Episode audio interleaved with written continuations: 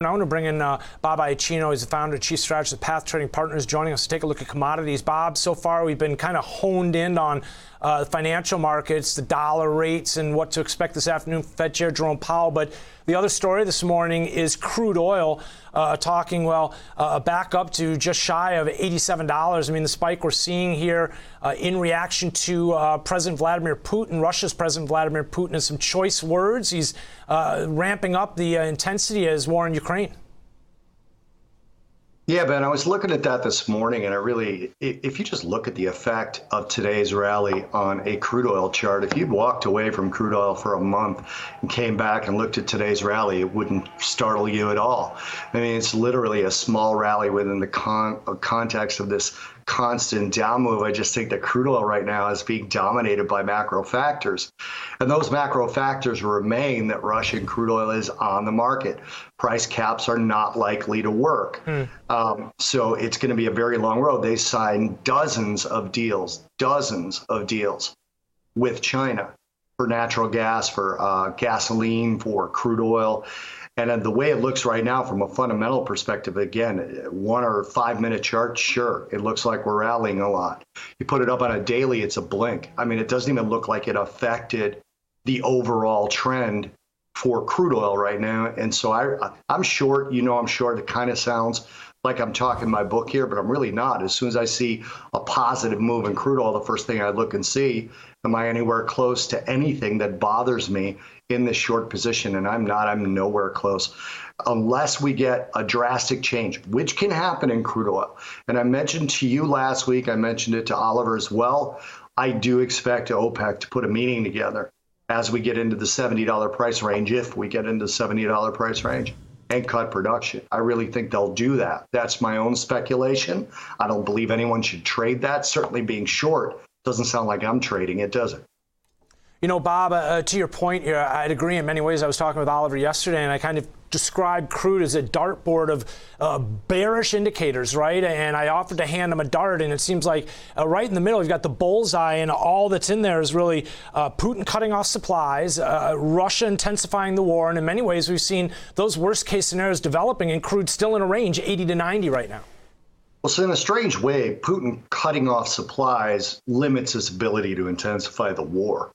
I mean, obviously, one of the reasons he's able to continue fighting, and now he's drafting reservists, he's working to annex the territories that have been taken so that he can claim an invasion if the Ukraine tries to take the territories back. Of course, they're original Ukraine territories in the first place, so it wouldn't be, I think, accepted on a national stage. But if mm-hmm. it were to happen, then he can claim that he's being attacked. He can up the ante. And in a speech yesterday, he said, "We'll we'll defend it to." Uh, to our full strength. Mm-hmm. And then he threw in, this is not a bluff. Yeah. And to me, that was a direct threat of potential low level nuclear, which is one of the things in that dartboard you talked about. The other thing, of course, being that I, the price caps really aren't likely to work because the secondary sanctions being threatened are not likely to be applied to India and China in any way that affects them without just completely, sh- you know, just shifting the well, globe toward talk of a depression rather than a recession.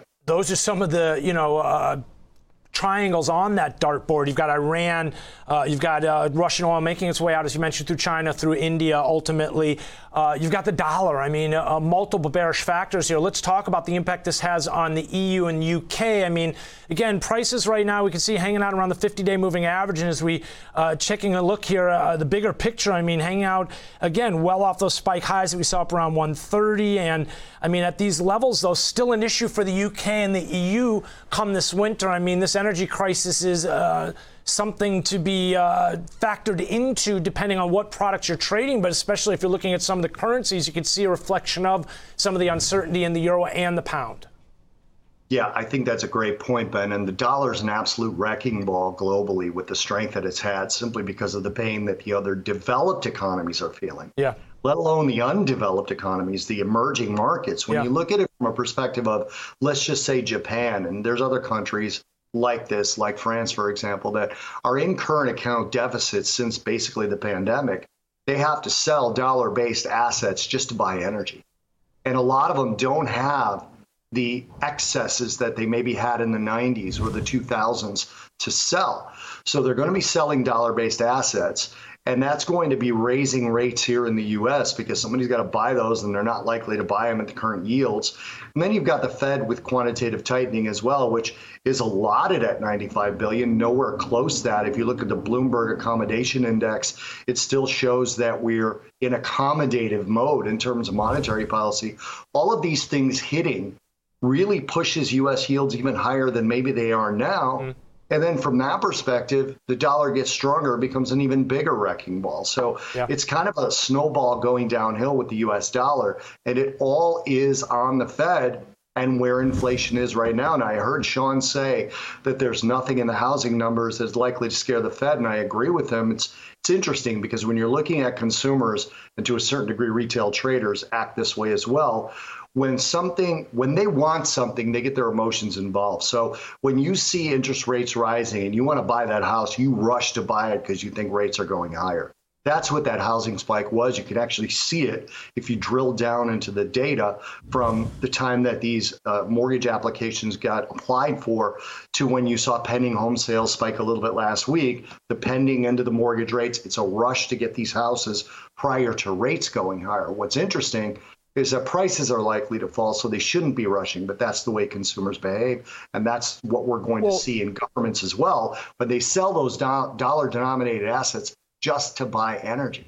I think the argument, and I heard this on a personal level, uh, you know, a good friend of mine basically talking about, okay, prices may fall, but the rate's going to be higher ultimately, and so it kind of, uh, you know, it's that that pendulum and that balance in terms of kind of determining which one you're better off uh, coming out of the woodwork, as we mentioned uh, with Sean, and kind of accelerating some of those buying trends, or waiting for more availability, prices falling, but paying a higher rate as you do. Let's talk a little bit about how it's not just energies when you're talking about the impact of Vladimir Putin's decisions ramping up the war in Ukraine. You've got gold, which saw a little bit of a bid in the overnight session back to 1680. Nothing significant to your point in terms of what we've seen in crude.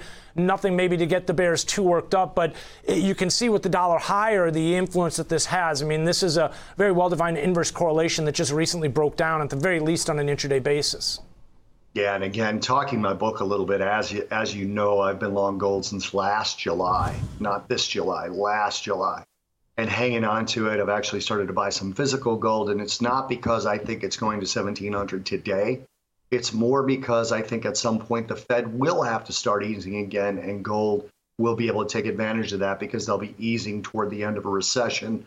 Uh, but I don't think they're doing it anytime soon you know, I've been on record with with appearances here and elsewhere saying that I don't think the June lows are the lows in equities, and subsequently, I don't think that the March highs in gold are the ultimate high.